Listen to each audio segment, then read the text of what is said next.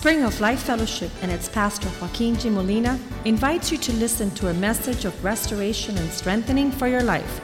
Be a part of the vision, changing the world. Thanks, Lord, that you have desired, Lord, to reach man through the gospel of Jesus Christ. You've desired that everyone would know your love for us, that everyone would see that you have freely given us the gift of eternal life in the sacrifice of the cross. We pray, Father God, that each person that has come here today and all those that will hear this message will come to understand that you desire a personal relationship with us, not based on what we are or what we've done, Lord, but who you are and what you have done. We pray that we might respond to your desire to have a personal relationship with each one of us, that you might personally know us, that you might personally reach out to us. And I pray, Father God, that you would reveal this truth to us, Lord. And we are here to get to know a personal God who wants a personal relationship through his Son, Jesus Christ. Open our hearts to receive your word, Lord. Give us understanding as we share. And we pray, Father God, that this word would not return void, Lord, that it would accomplish the purpose for which you send it out today. We give you thanks that your word is a lamp unto our feet, that your word is the bread of life, that your word, Father God, comes as a good seed planted in good soil to give forth good fruit, that we might welcome your word into our lives this morning, and that we might have the end result of that which you desire to do. We pray, Father God, that you lead us in the way we should go, Lord, and that you would be glorified in all things. In Jesus' name we pray, amen. As events continue to culminate, and we're seeing all the stuff that's taking place on the globe with the riots in Egypt and the issues that are taking place around the world, the instability, the uncertainty. It could be that the church as a building, as a worship team, as ushers and deacons is not sufficient for us to understand how we're to anchor in. I want to start out in 2 Thessalonians chapter 1, verse 3. For some reason, we believe that only in our time are we having such a disarray of problems. Only in our time do we suffer distress and anxiety and hardship. But I want to tell you that when the early believers walked upon the earth, they also had all sorts of tribulations and afflictions. And it was in the middle of all their hardship that these letters were being written to the different churches. Here in the book of Thessalonians, this was written to a church in the city of Thessalonica. And there Paul writes this letter, and he says, "We are bound to thank God always for you, brethren. This is proper, this is fitting, because of your faith continues to grow, and your love for everyone abounds towards each other." Verse 4, "So that we ourselves boast of you amongst the other churches of God, and we boast that you're being patient and you're being faithful in the middle of all your persecutions and tribulations that you are going through." For some, Christianity, and I remember as we first came to the Lord, we went across the street and we talked to our neighbors of how we had found the Lord, and they said the Molinas could come to the Lord because they have no problems. But we're in a real world filled with real problems, and it's going to be hard for us to be Christians as we're going through problems. But let me tell you something. That's where Christianity shines the most. I want to tell you, I don't know what your problem or your situation is today. First, I want to tell you that God is a personal God, and he knows you personally and sees you personally and is going to answer and meet your need on a personal basis. Almost like a customized tailor that will fit you to the suit that you need. And here Paul is writing these things, and he's saying, we understand that you're going through persecutions and tribulations. You're enduring hardship. You're continuing to grow in your walk with the Lord. And if you go with me to the following chapter, chapter 2, He's going to give an answer as to what we're supposed to do. And I want to tell you that the coming days are going to be filled with intensity of all sorts. But we're to make our strength our personal relationship with Christ.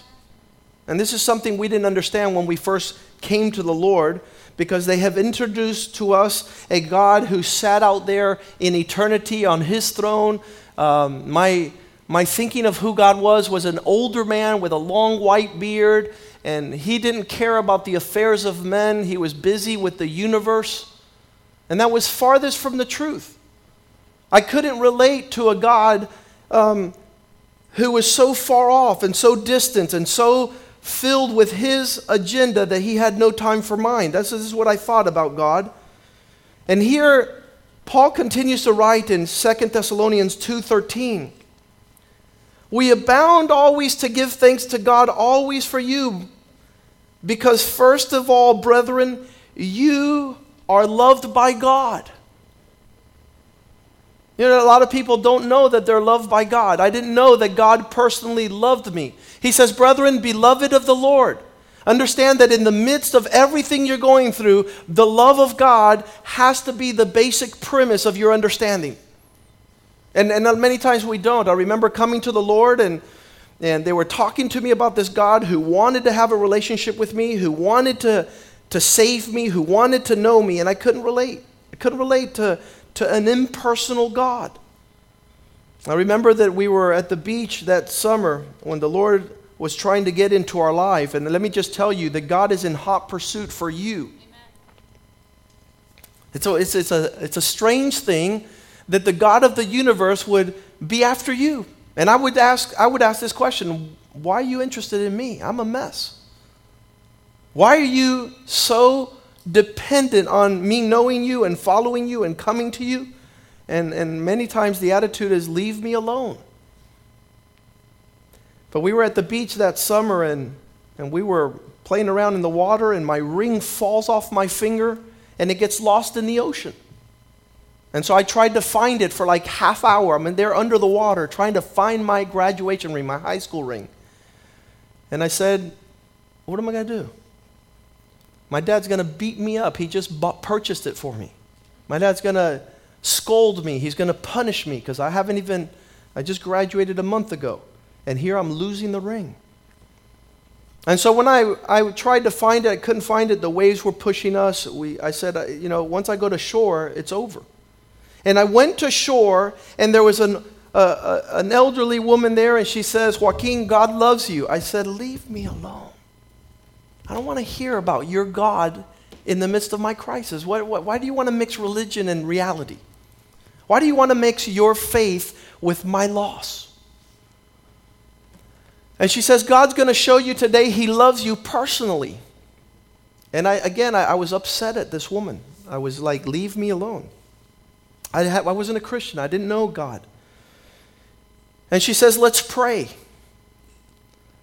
I said, prayer is useless when something real is taking place. So she, in a heartbeat, she grabbed everybody's hand. She started praying. She says, God, you created the heavens and the earth. You created the fish in the sea. You created the shells. You created every grain of sand. And I'm saying, this poor lady is gone crazy. She's nuts. She kept on with her prayer to such a degree that I started getting upset. And I said, when she opens her eyes, she's making fun of me. I'm going to tell her, go to hell. I'm just going to offend her.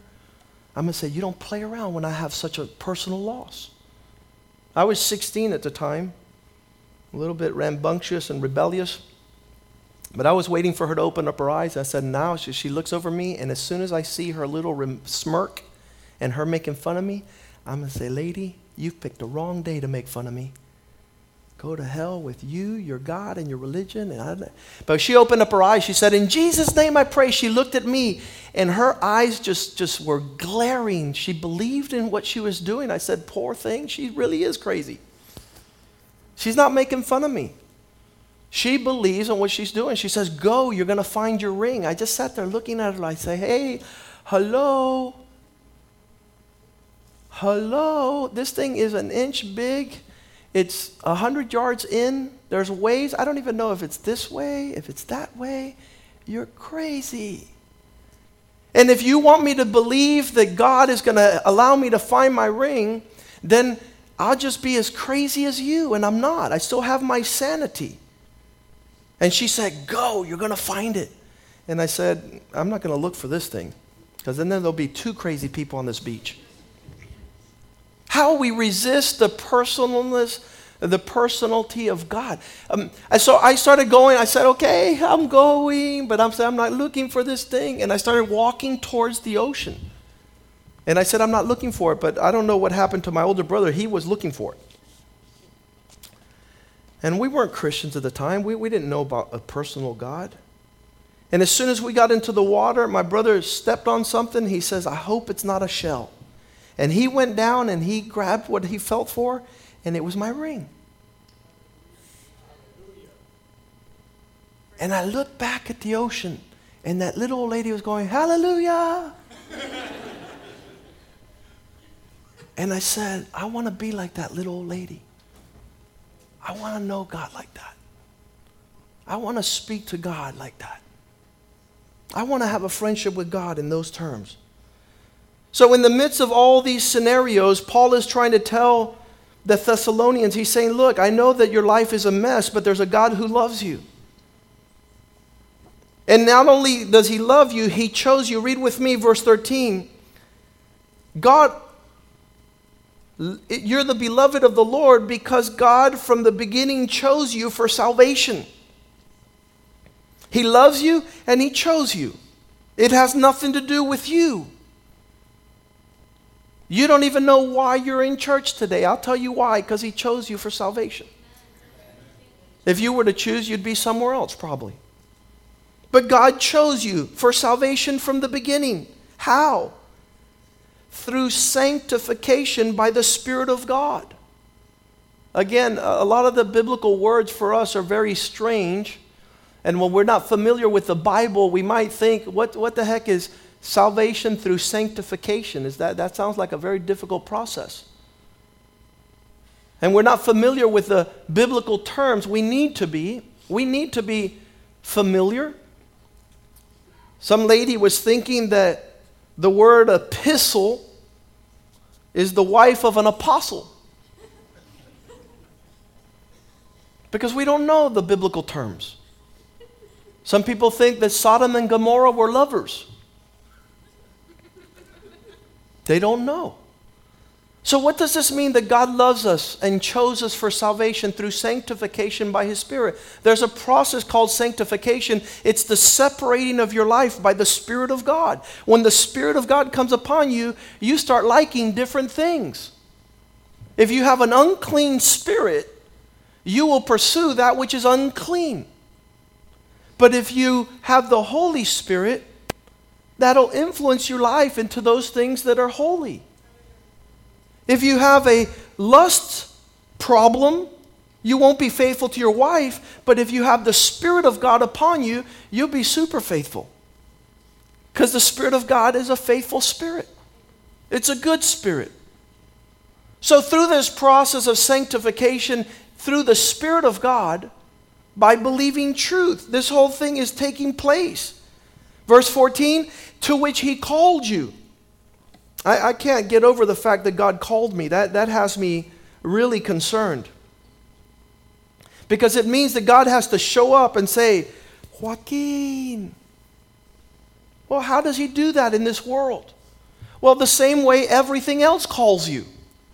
Your career might call you, money might call you, prosperity might call you, vanity might call you. God is calling you.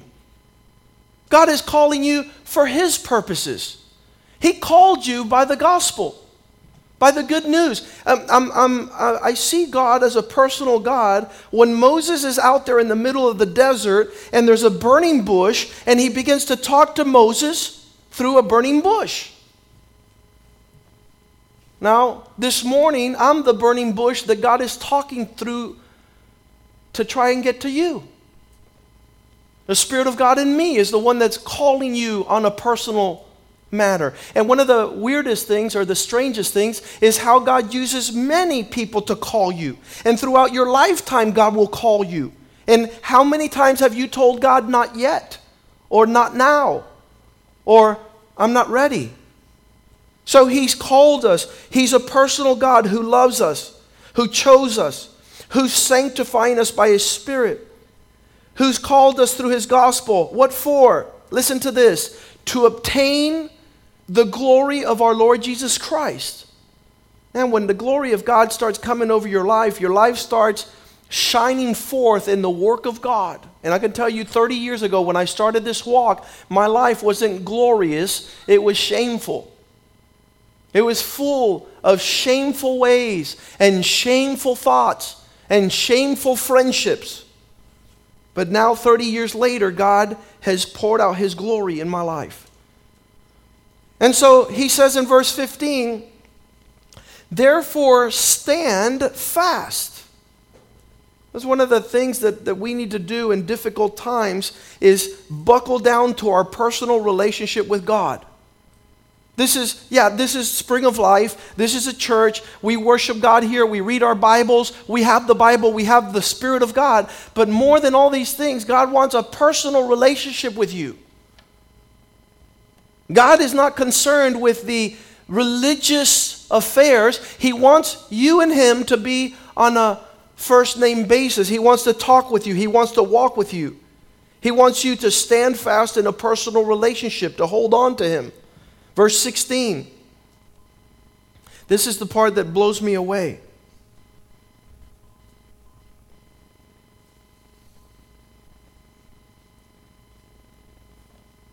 This is the part that really, really blows me away. May our Lord Jesus Christ himself and God and Father, who has loved us and given us everlasting comfort, good hope by grace,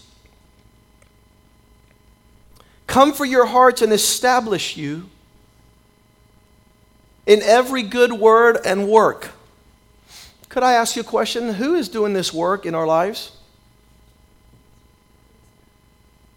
The Lord Jesus Christ and his Father God. That blows me away.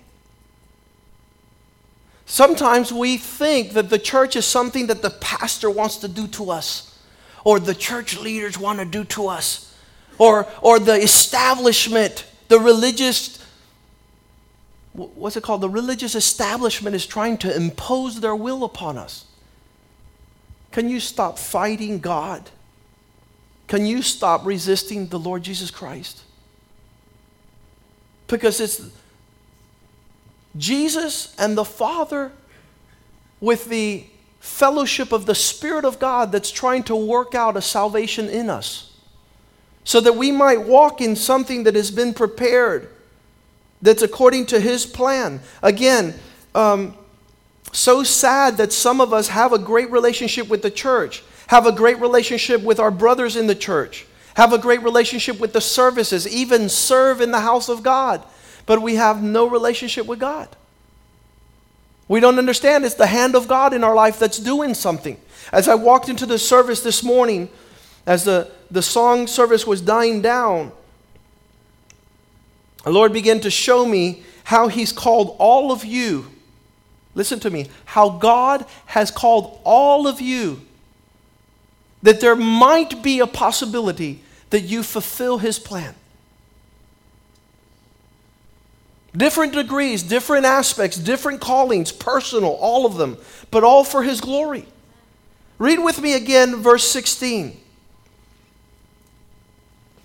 May our Lord Jesus Christ himself and God the Father, these two persons, Jesus Christ the Son, God the Father, want to do a work in your life, are trying to do a work in my life, according to their love and the comfort that we have found in them. We go on to the next chapter. I want to Remember that Paul is writing the church in Thessalonica. He's trying to give them a glimpse of their hardships and trials are existing, but there's a God who's trying to work out his purpose in a personal way. Chapter 3, verse 1. And they're about to close out their letter here. Finally, brethren, pray for us that the word of the Lord may run swiftly and be glorified just as it is with you. He's saying God is using us to take this message everywhere. There's a God that's interested in us.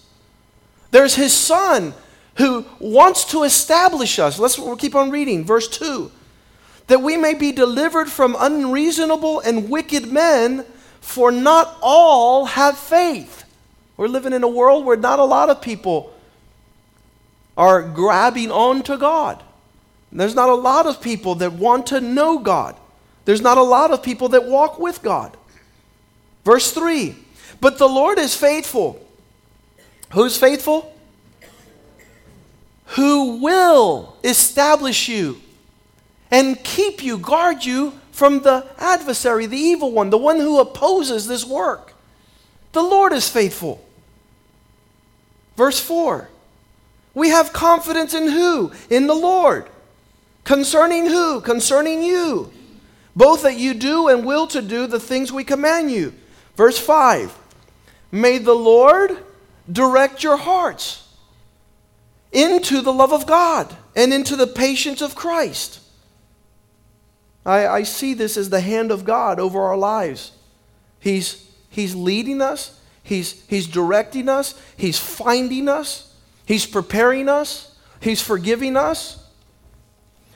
This is what was known in the Old Testament as men who walked with God. Could we read in Genesis 3, verse 8? We have lost sight of what it was in the beginning. And in the beginning, it says, and they heard the sound of the Lord. It was God who was walking in the cool of the day. It seems to be, and people who have read this verse says, that God would come down and he would walk with Adam and Eve. He's like, he wanted to take a stroll with man. He wants you to walk with him. He wants you to daily walk with him. The loneliness is one of the greatest factors that's affected men. And once you come to the Lord Jesus Christ, I guarantee you, you won't be lonely one more day the rest of your life. You will not be alone, not even a second, the rest of your life. But it says in 3:8 that God used to walk with man in the garden in the cool of the day. In other words, when God created man, he created us to knit our hearts with God and be in a personal relationship with him. We don't understand this. It's too good for us. Genesis 5:22. There's another man here, Genesis 5:22. After he begot Methuselah, Enoch walked with God. Isn't that interesting? It's talking about this man named Enoch who had, the Amplified says, habitual fellowship with God. Verse 23, so all the days of Enoch were 365 years. Back then, men used to live a long time. In verse 24, it says, and Enoch walked with God, and he was not, for God took him away. What does this mean? Could you put your name there where it says Enoch, and I'll say Joaquin walked with God? Verse 24, I want you to put your name where it says Enoch. John walked with God. Jose walked with God. Peter walked with God. Henry walked with God. That's what God intended for us, that we would walk with God. We're so foreign to this concept that we think it's ridiculous. Genesis 6, verse 5. It says, in the midst of all the wickedness of man, the Lord saw that the wickedness of man was great upon the earth, and every thought and the intent of his heart was continual evil. Sounds like today. There's not a good thought in any man's heart. How am I going to cheat on my wife? How am I going to get involved in the immoral, in the illicit, in the illegal? That was the condition back then. And it says there in verse 9, this is the history of the generations of Noah. Noah was a just man and perfect in his generation. Noah walked with God. And I want to tell you that while at one time in our life we thought only special, holy men walked with God, I want to tell you that the very purpose Jesus Christ came to the earth is so that you can walk with God. So that he can make this a reality in your life. And you'll see it all over the Old Testament, these men who walked with God. Genesis 24:40. The servant of Abraham is telling people about his master, Abraham. And he says, my master said to me, the Lord before whom I walk will send his angel. Abraham was saying, don't worry, servant, you're going to find my son's wife because I walk with God and he's going to open doors and he's going to prosper your way. And you'll find a wife for my son. You'll be successful in what you're doing. Why? Because I walk with God. I want to tell you that I met a gentleman named Ravi Zacharias. He's from India. He says when he opened his eyes in his country, there was 330 million gods in India. How long would it take you to meet all of them? How long would it take you to know them and to follow them and to worship? 330 million gods. And you know why Ravi came to Jesus Christ? Because he says it was the only God who loved me. It was the only God who was seeking for me. It was the only God who healed me and forgave me. It's the only God who gave his life for me. That's how powerful it is. When I read this verse when I was a young Christian, I really was blown away by 2 Chronicles 16:9. And it shows the character of a personal God.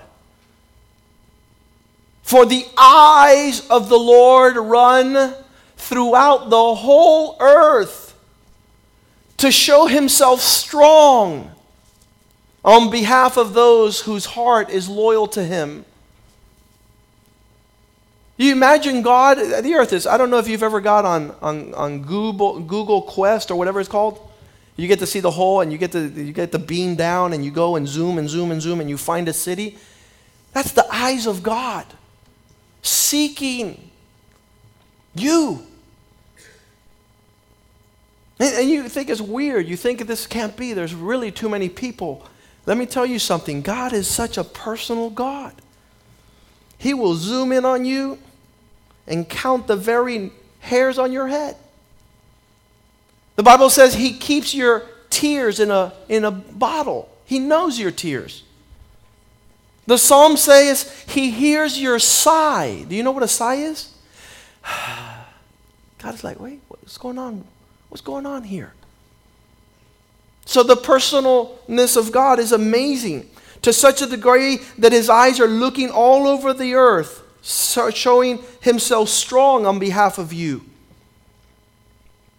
It led people like King David in Psalm 8, verse 4 to say, Lord, can we talk a second? Why do you care about man? What is man that you're so concerned about him? I was telling you guys a couple of weeks ago, there was a young girl who gave us a phone call. It was a Thursday night. She had called her mom because, or somebody in the family called her mom because she had attempted to commit suicide. And her mom called me and brought her to church that night. She was about 34 years old. And she had been homeless for at least 2 years, so she had a stench on her. She hadn't taken showers in months. Her hair was knotted. She smelled like cigarettes. She was doing drugs. She was dirty, dirty, dirty, dirty. And so she showed up at church that night. And we said, God loves you. And she's like, it doesn't register. I go, well, let me put it in this term. Who else do you think cares about what's going on in your life right now? Who else is reaching their hand out to you during your time of distress? Guess what the answer to that is? Nobody. So we asked her if she wanted to receive the Lord, if she wanted to come closer to God, and she had nowhere else to go. And we weren't about to. There was an option there to take her to a local hotel, but that would be so impersonal. They just drop her off at a hotel and pick you up in the morning. I said, no, we can't do that. That's not who we represent. We represent a personal God. And so we said, you're coming to our house tonight. You could take a shower in our bathroom. And you could stay in our house. And we'll just take it day by day. I said to my wife, honey, hide all the knives. So we don't know what's going to happen. But I through us in that time, but through so many situations, we see the personalness of God. We see that God is not a religious institution. He's not an ecclesiastical order. He's a personal God.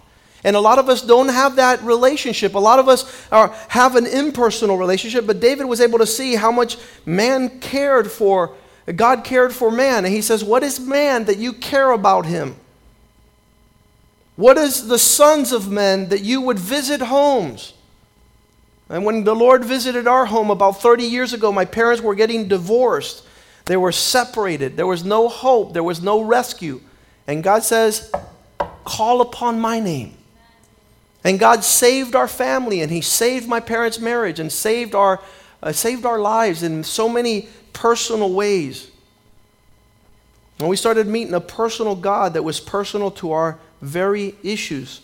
In John chapter 5, verse 39, this was one of the things that Jesus was trying to get to the religious people of his day. He says, you guys are real religious, but you don't hang out with me. You have a Bible. You go to church. You're part of the religious rhetoric of the day. You search the Bible for in this book that you guys read, you think you're going to find the answer to life. But these are they which testify of me. Verse 40. You are not willing to come to me.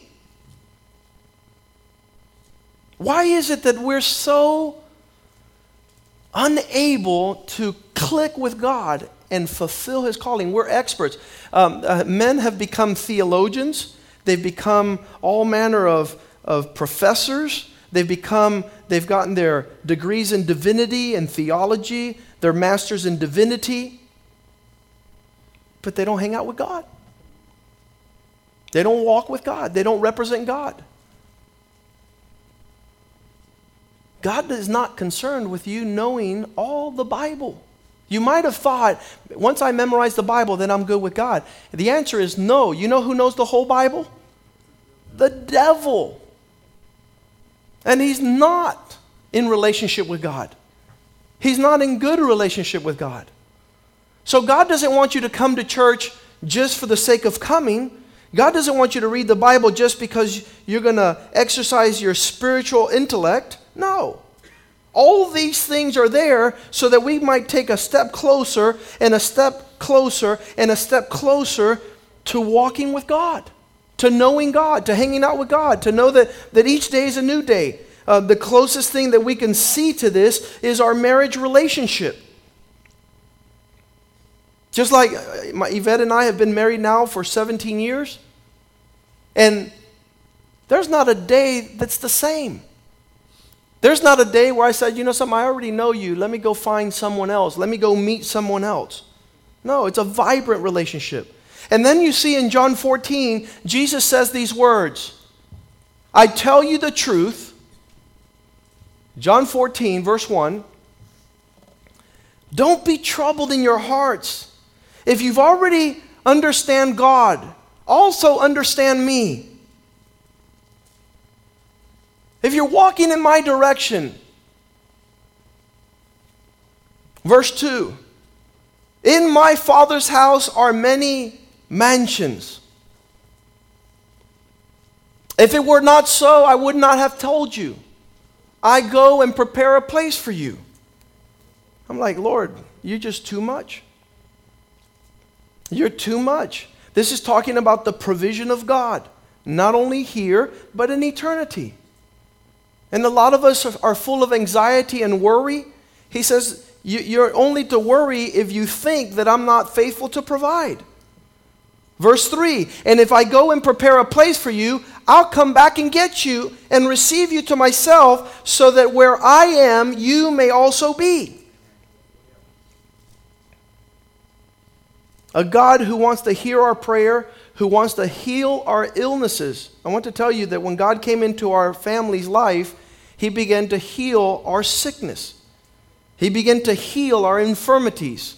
He began, whenever there is a health crisis in our home, Jesus came and healed us supernaturally.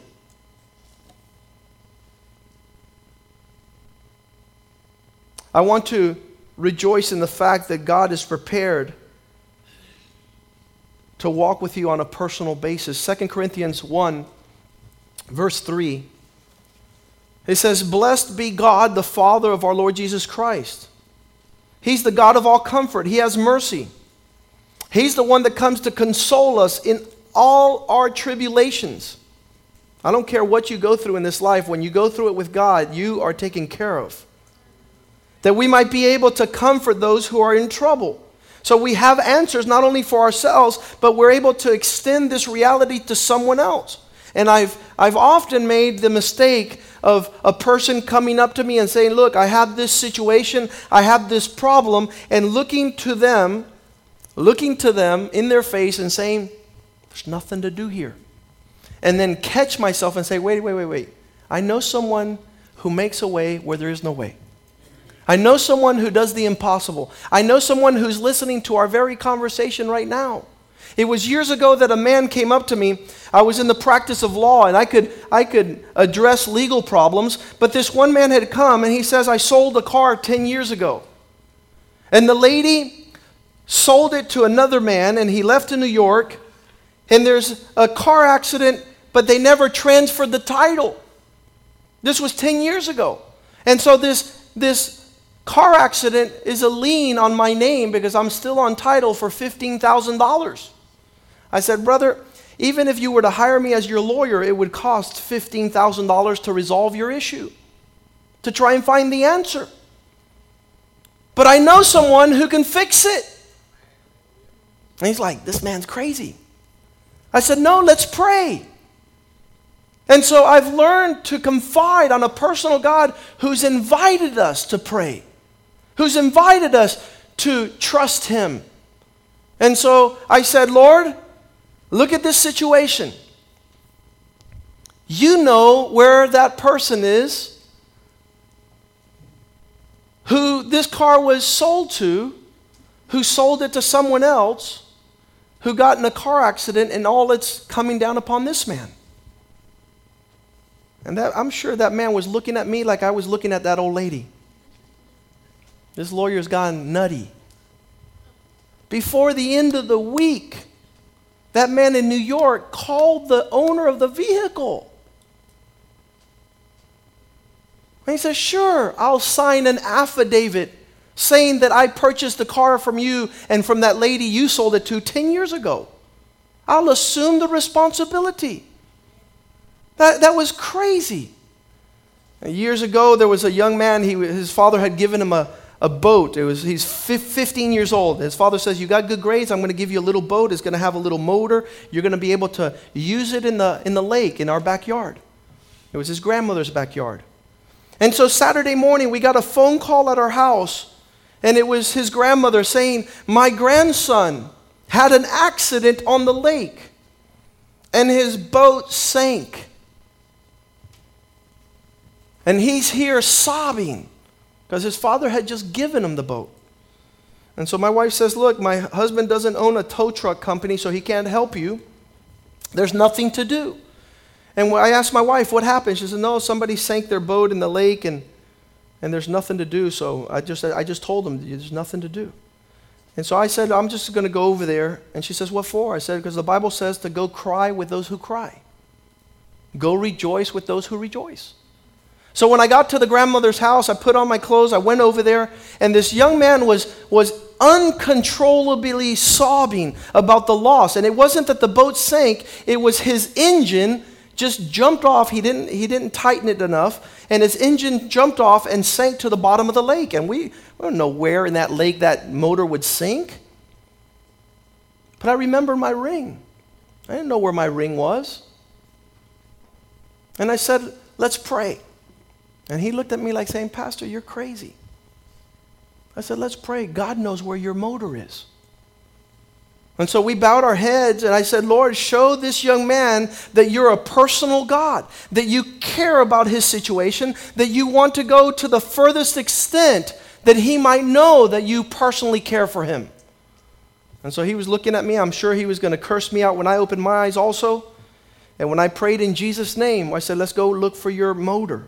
So we got on his boat and we started paddling into the lake. Lord, you're going to lead us to the right place. And we were at a distance of about 100 yards from his grandmother's house.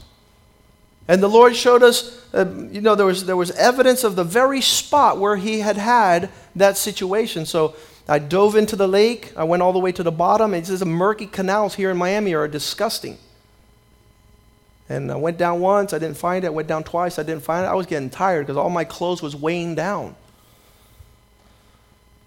So I said, Lord, this is the last time I'm going down. And I go down and I see the glimmering light of his engine, and I tied it up real quick, and we pulled up that engine out of the depth of that lake. And that young man will never forget how personal God is. A lot of times we don't see the personality of God because we're not trusting him. But when you begin to know God personally, it doesn't matter what you're going through, you can tell he's there looking at it. And you know who had this type of relationship? And it was the man who had the heart closest to God's heart. In 2 Samuel 16 verse 7, 2 Samuel 16 verse 7, when you know a personal God, when you walk with a personal God, nothing is outside of the scope of his seeing what's going on in your life. And he says, and Shimei said thus when he cursed, come out, you bloodthirsty man, you rogue. This was a man that was hurling insults on David's life. The Lord has brought upon you all the blood of the house of Saul, in whose place you have reigned, and the Lord has delivered the kingdom into the hands of Absalom, your son. So now you are caught in your own evil, because you are a bloodthirsty man. Verse 9. Then Abishai, this is one of David's right-hand men, the son of Saruiah, said to the king, why should this dead dog curse my lord the king? Please let me go over there and chop his head off. That was his Secret Service man. I said, David, why is this guy cursing you? Let me go and chop off his head. And so in the midst of that struggle and hardship, the king says, what have I to do with you? And he tells his Secret Service man, calm down. Let him curse. Because the Lord has said to him, curse David. Who then shall say, what have you done so? If this hardship is taking place in my life, it's because God is allowing it. Is that the way we think sometimes? No. Man, we're always pointing fingers to everybody else. Oh, I'm going to go kill this man because he's talking, and I'm going to shoot her, and she's going to see what I... Look, when you know what God is doing, everything that's going on is because he is allowing it. But you need to walk personally with God to know that. Verse 11, and David said to the man who is throwing these rocks and all his servants, see how my son who came from my own body seeks my life. How much more now may this Benjamite? Let him alone and let him curse, for so the Lord has ordered him. The hardship going on in my life, it's not the devil. I used to have a friend of mine who had a more personal relationship with the devil than he did with God. Because every time something bad happened, he says, the devil knows what he's doing. The devil knows what he's doing. The devil, I said, would you stop it already? Only God knows what he's doing. God is in control. If God didn't allow it, the devil couldn't do anything. But that requires you to know how personal God is. Let's stand this morning. I know that we teach the Bible here. I know we sing songs to the Lord. I know we worship. I know we write books. I know we teach Bible study. But if you don't have a personal relationship with God, all of this is useless. All of this is no good. And God, God has a relationship with me, but He wants a relationship with you. He wants you to know that He's in charge of what's going on in your life. He wants you to know that the Father and Him are vested in this salvation. They're working it out. This is one of the things I told God when I first started becoming a Christian. If you don't do this in my life, it's not going to happen. If you don't transform me, I have no hope to be transformed. If you don't take care of me, I don't know how to take care of myself. If you don't build my life, my home, my family, it's not going to be built. Psalm 127, verse 1. It says, if God doesn't build the house, unless the Lord builds the house, those who are trying to build it do it in vain. I don't care what you're trying to do when you're trying to guard the city. Unless the Lord guards the city, security systems and guards and policemen are useless. So I gather what the Lord is trying to tell His people this morning is He wants you to understand the bottom line, which is His personal nature. In times of distress is what's going to hold your life. Your personal relationship with Him. Understanding the good, the bad, and the ugly is all part of God's plan to fulfill His purpose. Let's bow our heads this morning. And it's now our turn to tell God, Lord, we want to be personal with You too. We want to have that friendship with You like Abraham had, like Moses had, like Noah had. We want to walk with You day by day, knowing that You're doing something personal in our lives through our work, through our relationships, even in our finances, the administration of our stewardship, all these things. He gives that example. He says, look,